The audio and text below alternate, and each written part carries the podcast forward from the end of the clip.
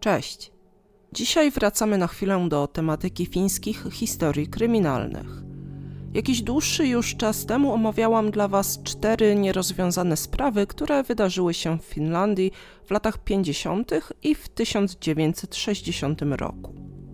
Choć wydarzyły się w różnych częściach kraju, było między nimi sporo podobieństw, przez które można było dywagować, czy nie stał za nimi jeden sprawca, taki nieuchwytny, seryjny zabójca. W przypadku spraw związanych ze żwirownią w Hausjarvi mamy z kolei nie tylko podobny sposób działania, ale także względnie określony obszar, w którym działał tajemniczy sprawca. Sprawca, który wyszukiwał kobiety wędrujące samotnie w czasie, kiedy były najbardziej bezbronne.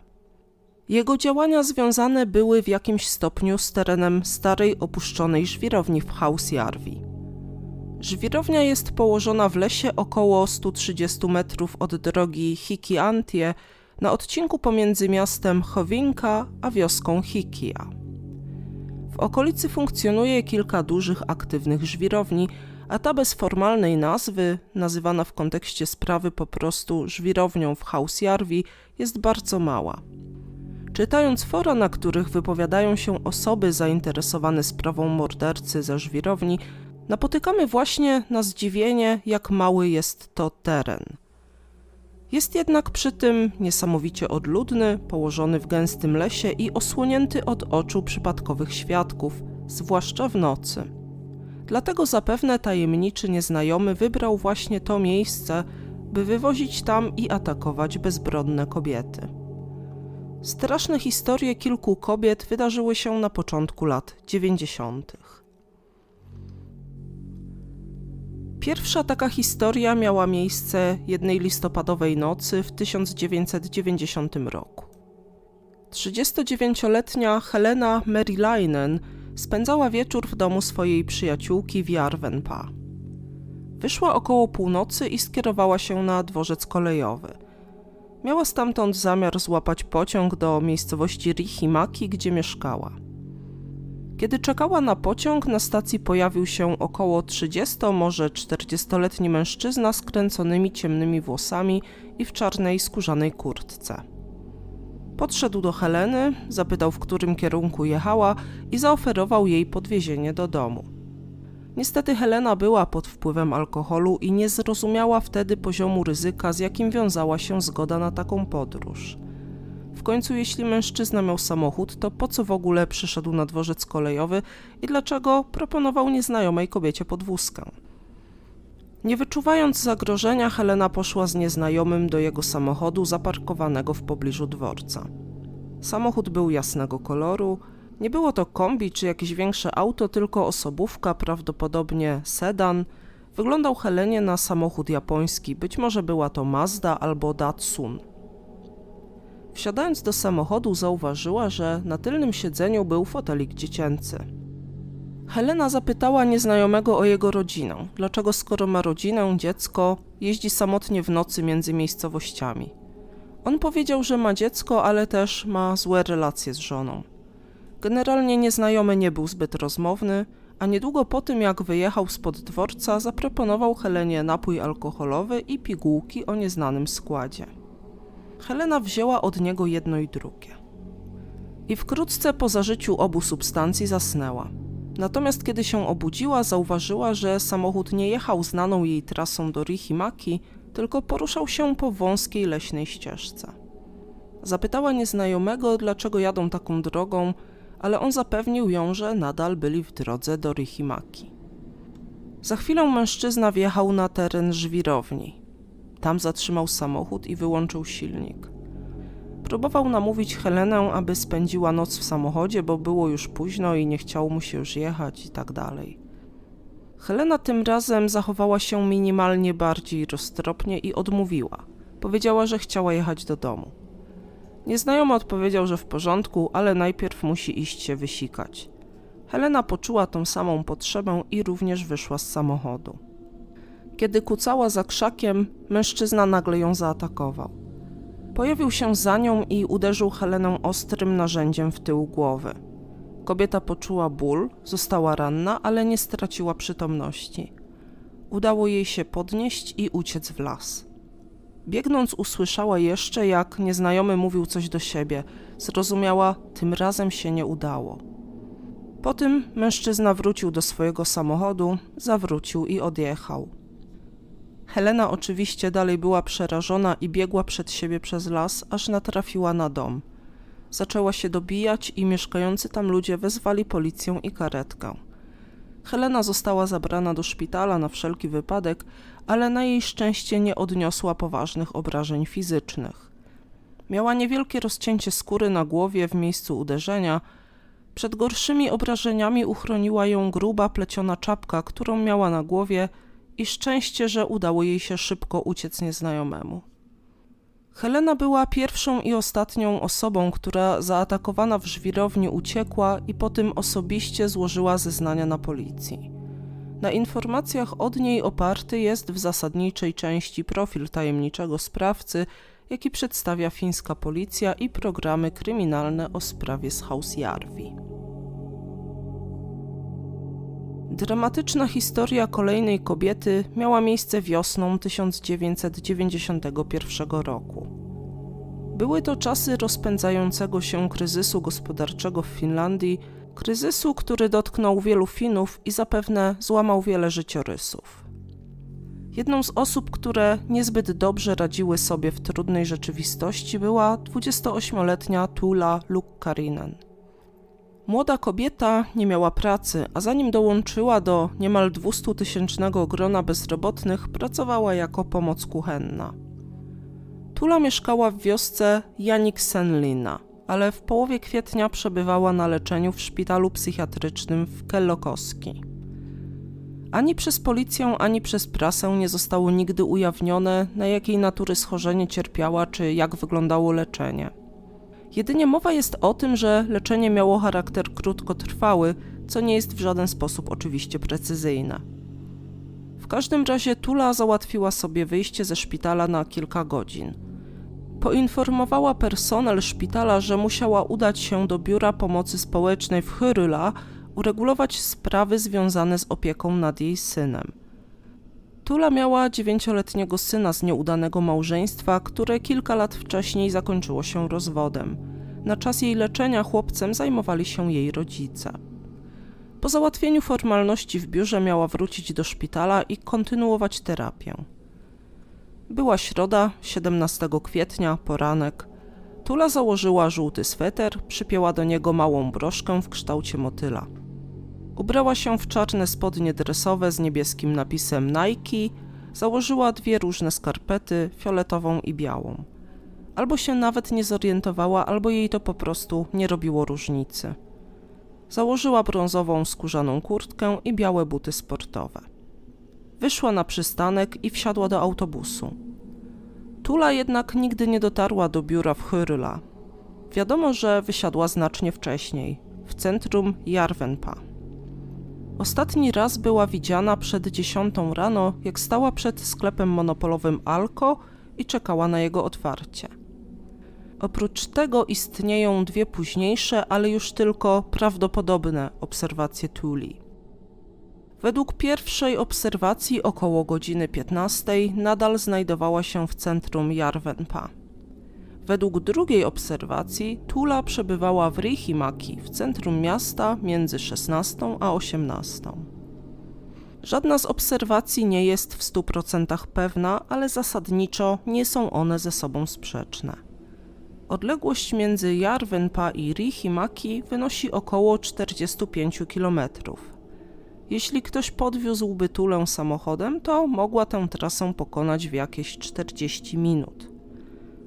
Policji nie udało się natomiast dotrzeć do osób, które widziały kobietę w pojazdach komunikacji publicznej, jednak nie oznacza to oczywiście, że z takich pojazdów nie skorzystała. Następnego dnia, 18 kwietnia po południu, lokalny drwal wracał leśną ścieżką ze swojego miejsca pracy do domu. Zauważył coś leżącego pod brzozą na skraju ścieżki. Gdy podszedł bliżej, zorientował się, że były to ludzkie zwłoki ułożone na brzuchu.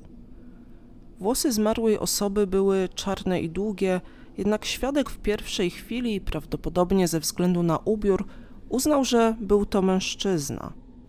Dlatego też pierwsze doniesienia medialne w tej sprawie głosiły, że w lesie w okolicy Hausjarwi odnaleziono ciężko okaleczone ciało mężczyzny. Ciało znajdowało się w pobliżu szosy biegnącej pomiędzy miejscowościami Hausjarwi i Chywinka. Jednocześnie było to przy ścieżce wiodącej w las do żwirowni w Hausjarwi, zaledwie 100 metrów od miejsca, w którym Helena Merilainen została zaatakowana niecałe 6 miesięcy wcześniej. Na miejsce znalezienia ciała przybyła policja z Rihimaki wraz z psami tropiącymi. Jeszcze tego samego wieczoru śledztwo w sprawie objęła Centralna Policja Kryminalna. Podczas gdy badanie miejsca znalezienia ciała było już w toku, nadeszło załamanie pogody i zaczął padać śnieg. Wobec tego ekipa techników policyjnych użyła nawet suszarki do włosów, by stopić śnieg, który utrudniał odnalezienie potencjalnych śladów sprawcy zbrodni. Było to pracochłonne i powolne, ale jednak ułatwiło dokumentację miejsc wokół porzuconego w lesie ciała. Czy jednak odnaleziono wiele śladów, nie jest jasne, ale raczej wątpliwe. Policja kryminalna zatrzymała większość informacji w sprawie Tuli, przekazując mediom, a co za tym idzie także opinii publicznej, jedynie ogólniki. Wśród nich można znaleźć informację, że Tula zginęła gdzieś indziej, a ścieżka do żwirowni była jedynie miejscem, w którym sprawca porzucił jej ciało. Policja kryminalna rzekomo ustaliła, gdzie sprawca dokonał morderstwa, ale do dziś miejsce to nie zostało publicznie ujawnione. Miało ono być znane tylko policji i sprawcy, ponieważ mogłoby to mieć znaczenie w śledztwie potencjalnie mogło posłużyć do weryfikacji, czy jakiś zatrzymany znał to miejsce i wobec tego, czy był prawdziwym sprawcą, czy nie. Mimo, że upłynęły całe dekady, policja kryminalna nadal tych informacji nie ujawniła. Podane do wiadomości zostało, że zwłoki Tuli były najprawdopodobniej przywiezione samochodem do skrzyżowania głównej drogi z leśną ścieżką, po czym sprawca zawlókł je do lasu, przez większość drogi ciągnąc ciało po ziemi. To by potwierdzało, że sprawca był jeden, bo dwóch czy więcej prawdopodobnie mogłoby wspólnie unieść ciało.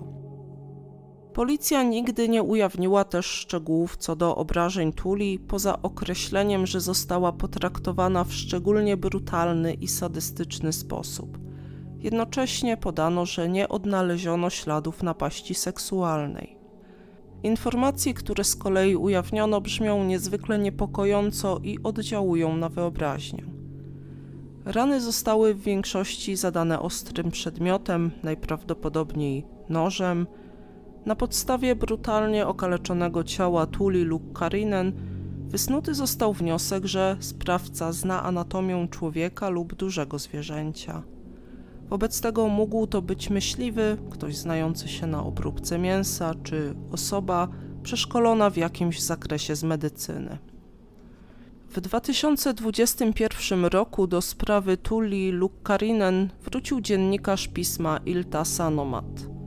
W swoim artykule przywołał wypowiedzi Jana Arnisalo, komisarza policji kryminalnej, który w tamtym czasie był odpowiedzialny za sprawę.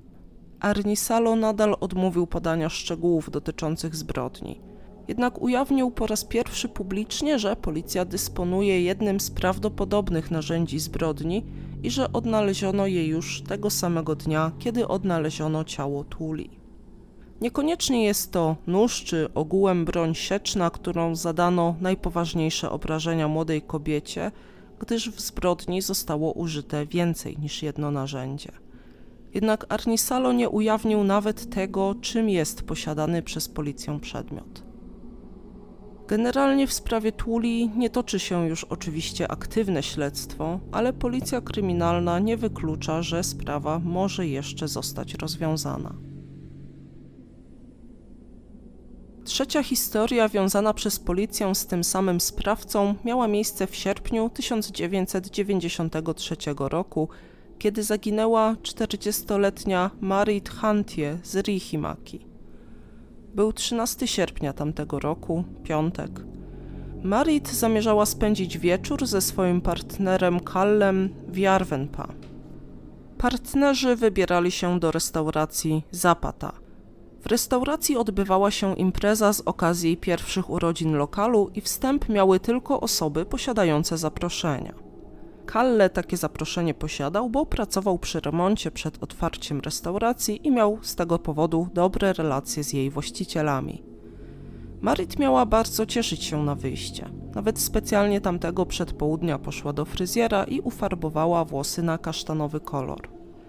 Nie ma zdjęcia, które pokazywałoby, jak wówczas wyglądała, tylko wcześniejsze, na których jej włosy były bardzo ciemne. Ubrała się swobodnie w niebieskie dżinsy, czarną koszulę, dżinsową kurtkę i brązowe buty. Marit i Kalle wyszli z domu między 17 a 18.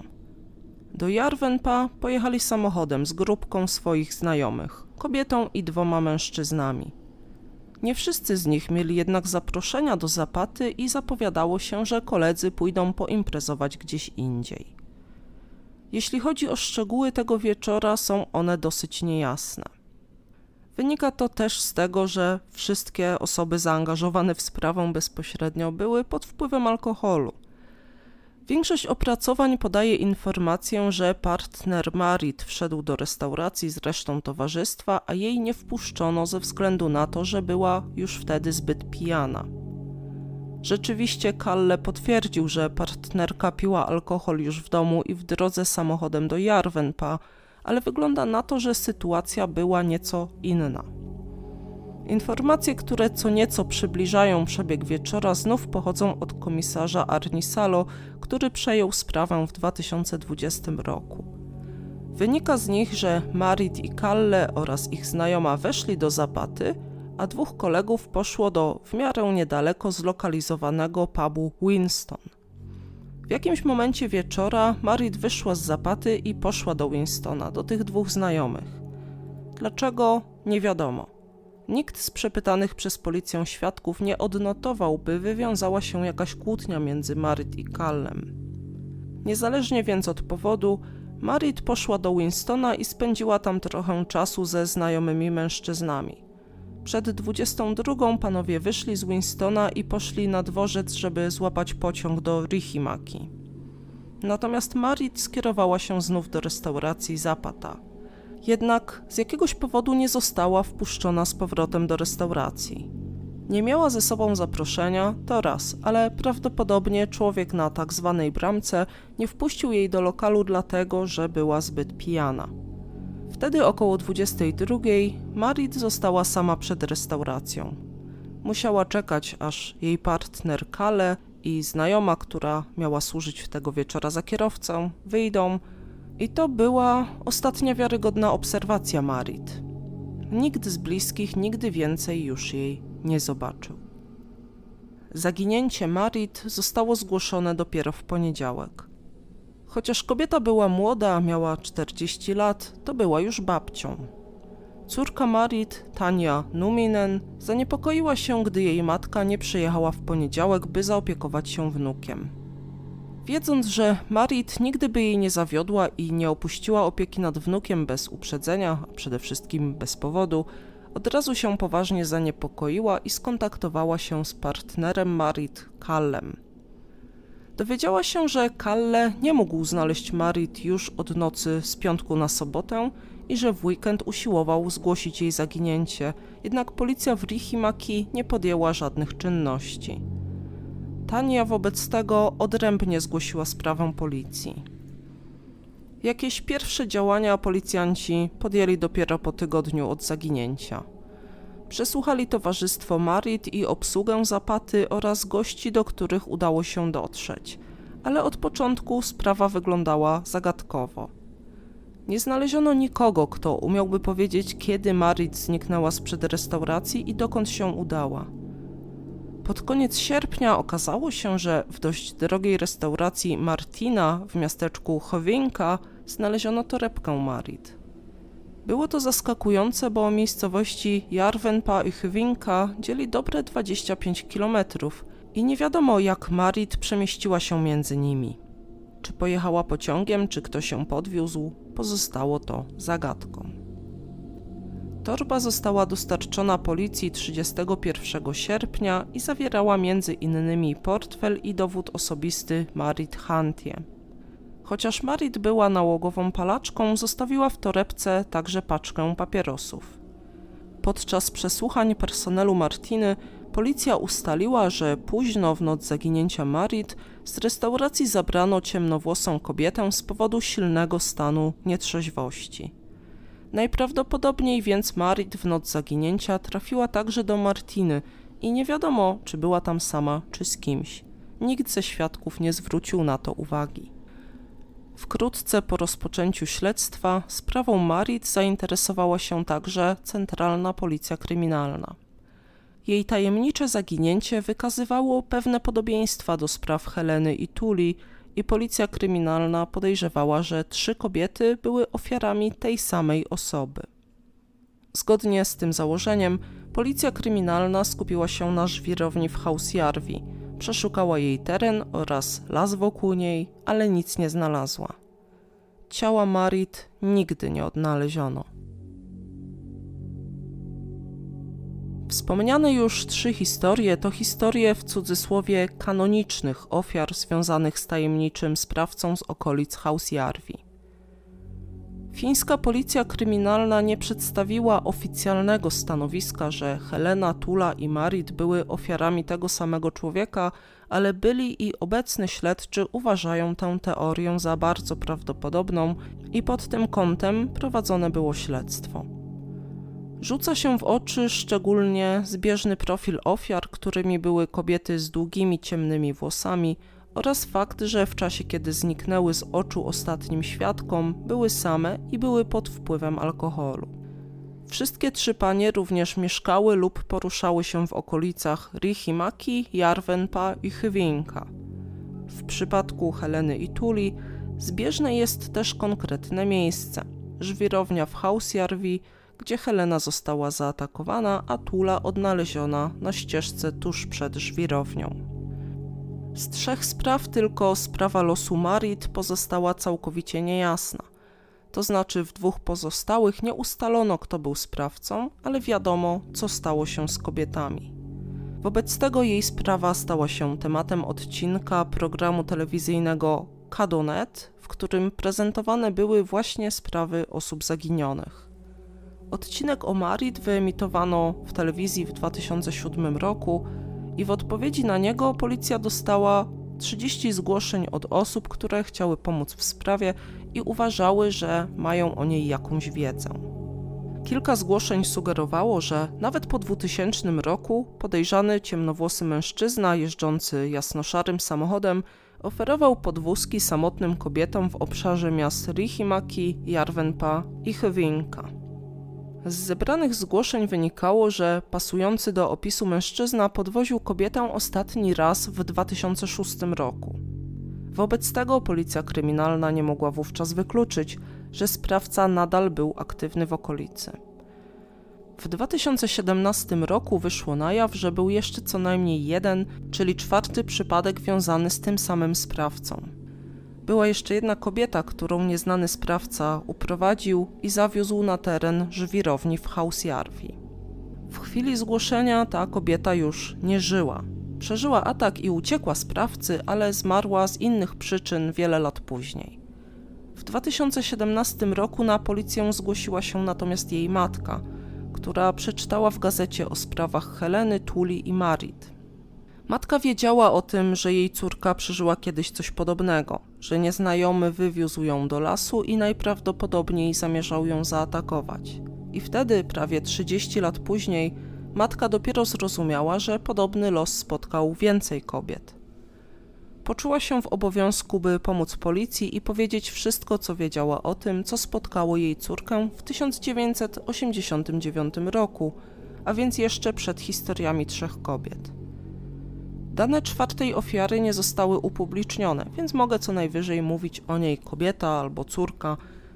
Mam nadzieję, że mimo to dalsza treść będzie zrozumiała.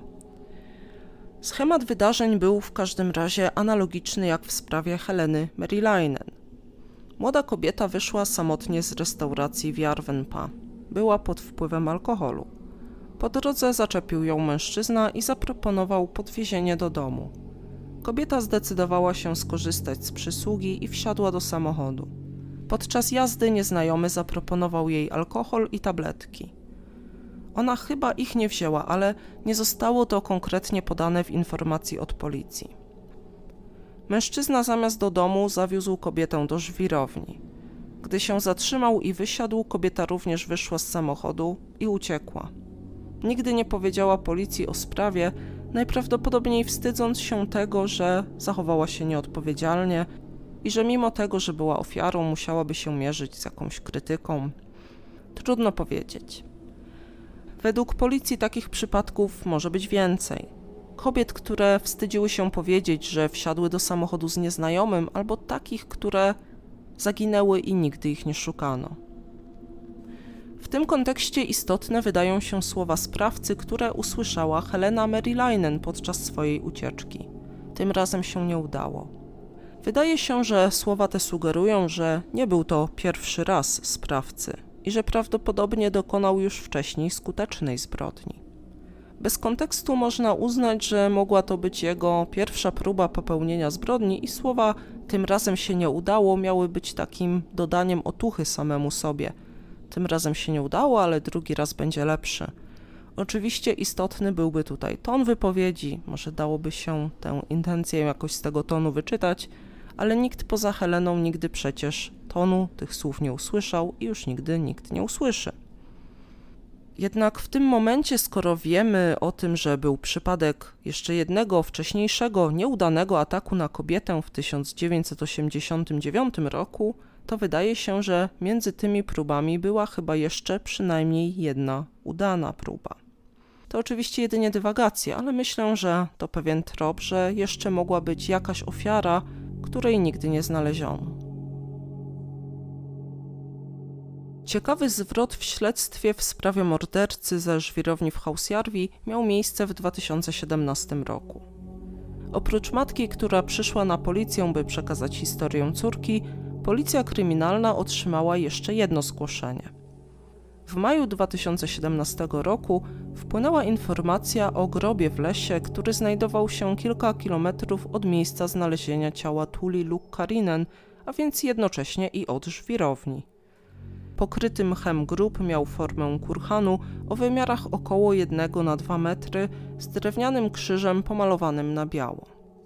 Ze względu na stosunkowo bliskie sąsiedztwo miejsca zbrodni, Centralna Policja Kryminalna zdecydowała o rozkopaniu grobu i sprawdzeniu, kto rzeczywiście został tam pochowany.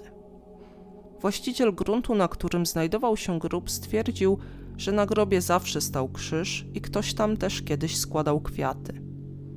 Ostatni raz widział gości na grobie na początku lat 90., a w czasie tamtych odwiedzin grobu na leśnej ścieżce były zaparkowane trzy samochody. Szczątki pierwszego zmarłego odnaleziono 15 maja na głębokości około 1,5 metra. Następnego dnia stwierdzono, że w grobie obok siebie leżały szczątki czterech różnych osób. Bardzo szybko stało się jednak jasne, że zmarli zostali pochowani na długo przed latami 90. XX wieku. Były to szczątki czterech młodych mężczyzn, z których najmłodszy zmarł w wieku około 13 do 16 lat, a najstarszy w wieku około 30 do 40 lat. Badania laboratoryjne Centralnej Policji Kryminalnej wykazały, że zmarli zostali rozstrzelani. Ostatecznie potwierdzono, że był to stary grób, najprawdopodobniej z czasów I wojny światowej. Mieszkańcy wioski znali dawne opowieści o tym, jak wiosną 1918 roku niemiecka dywizja bałtycka wkroczyła na tamte tereny i żołnierze rozstrzelali dwóch lub trzech młodych mężczyzn w Hikia. Według ustnych przekazów mężczyzn tamtych pochowano w pobliskim lesie.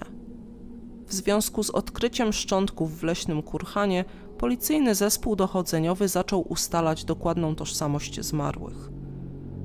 Przy okazji prób rozwiązania sprawy zbrodni w żwirowni, policja otworzyła więc nową zagadkę, dzięki której bezimienne dotąd ofiary mogą odzyskać swoje nazwiska i zostać pochowane w godnym miejscu. Jednak oczywiście znalezienie grobu nie pomogło w żaden sposób w rozwiązaniu sprawy Marit i potencjalnych innych ofiar mordercy z Hausjarvi. Na przestrzeni dekad trwania śledztwa funkcjonował profil sprawcy, który był w dużej mierze oparty na zeznaniach ocalałej Heleny Marylainen. Cechy sprawcy, jakie wskazano, są następujące. W czasie wydarzeń w 1990 roku mężczyzna miał od 30 do 40 lat i ciemne kręcone włosy. Ma około 170 cm wzrostu. Poruszał się białym lub jasnoszarym samochodem typu sedan, prawdopodobnie marki Mazda lub Datsun. Prawdopodobnie miał wówczas małe dziecko, ponieważ na tylnym siedzeniu samochodu znajdował się fotelik dziecięcy. Mężczyzna wspomniał o złych relacjach z żoną, mógł zatem być po rozwodzie.